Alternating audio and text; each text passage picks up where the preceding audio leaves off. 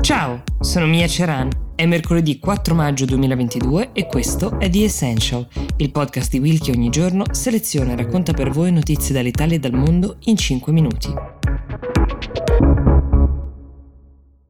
Dall'America arriva una notizia bomba, ecco, però forse per ora prima di parlare di notizia bisogna parlare di un leak, di una fuga di notizie. Politico, nota testata online, sostiene di essere in possesso di una bozza del documento con cui la Corte Suprema degli Stati Uniti intende rovesciare quella famosa sentenza di cui vi ho parlato anche qui, che si chiama Roe vs. Wade, che quasi 50 anni fa di fatto rendeva l'aborto legale negli Stati Uniti a livello nazionale. Anche qui su The Essential abbiamo parlato molto di come in alcuni stati, il Texas in particolare, ma non è il solo, abbiano tentato di emanare delle leggi statali, per l'appunto, per rendere l'aborto illegale. Roe vs. Wade è il caso che fece la storia della giurisprudenza e che costituisce un precedente che garantisce per tutti gli anni a venire da quella sentenza il diritto di una donna di scegliere e qualora questa fuga di notizie invece fosse fondata, l'aborto diventerebbe un tema di competenza dei singoli stati che sarebbero liberi a quel punto di vietarlo o concederlo con le proprie regole e le proprie condizioni. La decisione definitiva della Corte Suprema su questo tema arriverà non prima di giugno, ma in America sono già scoppiate le proteste. Lo stesso Biden ha parlato per commentare questa notizia dicendo il diritto di una donna di scegliere è fondamentale e i legislatori lo dovrebbero proteggere.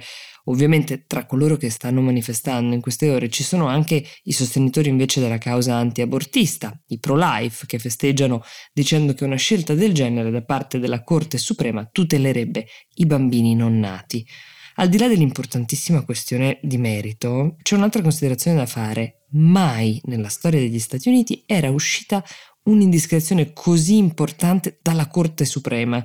Ci sarebbe anche un tema di credibilità della Corte Suprema stessa a questo punto uh, da valutare. In secondo luogo, intanto in molti concentrano i sospetti su qualche membro della Corte, temendo che questa decisione magari uh, potesse diventare realtà, questo membro potrebbe aver fatto uscire il documento e fatto scoppiare il caso. Ma che cosa accadrebbe se l'aborto non fosse più un diritto costituzionalmente garantito negli Stati Uniti?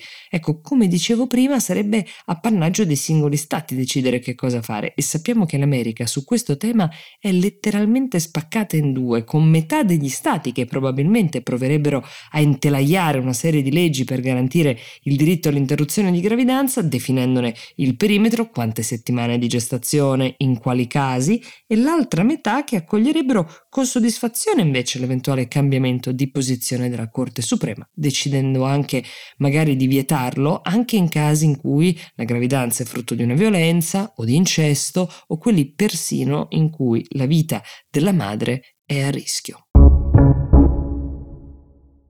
Poche ore prima che questa notizia uscisse e facesse scoppiare un dibattito ancora caldissimo, Amazon aveva dato un annuncio importante che riguarda tutti i suoi dipendenti americani. Tra i benefit medici che offre ai propri dipendenti sarà incluso un rimborso spese per coloro che devono viaggiare per poter abortire. Come vi avevo raccontato accade appunto in alcuni stati dove essendo vietato l'aborto le persone migrano verso un altro stato per poterlo praticare. Ecco, questa è una presa di posizione piuttosto importante di un'azienda enorme come Amazon, una scelta di campo ma soprattutto una scelta politica.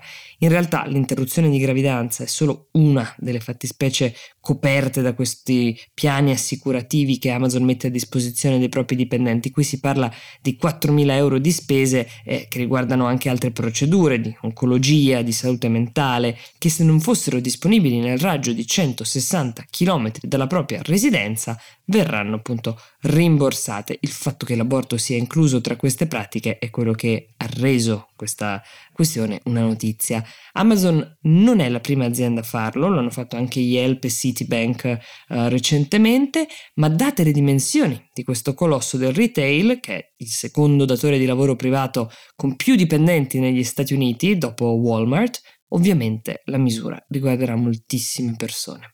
Vi ricordo prima di darvi appuntamento domani che nel link in descrizione trovate un collegamento con la nuova puntata di Città in cui Paolo Bovio discute di città metropolitane e obiettivi, priorità e azioni per governare uno sviluppo sostenibile. Lo fa con Cinzia Davoli della città metropolitana di Milano e il professore Edoardo Croci dell'Università Bocconi.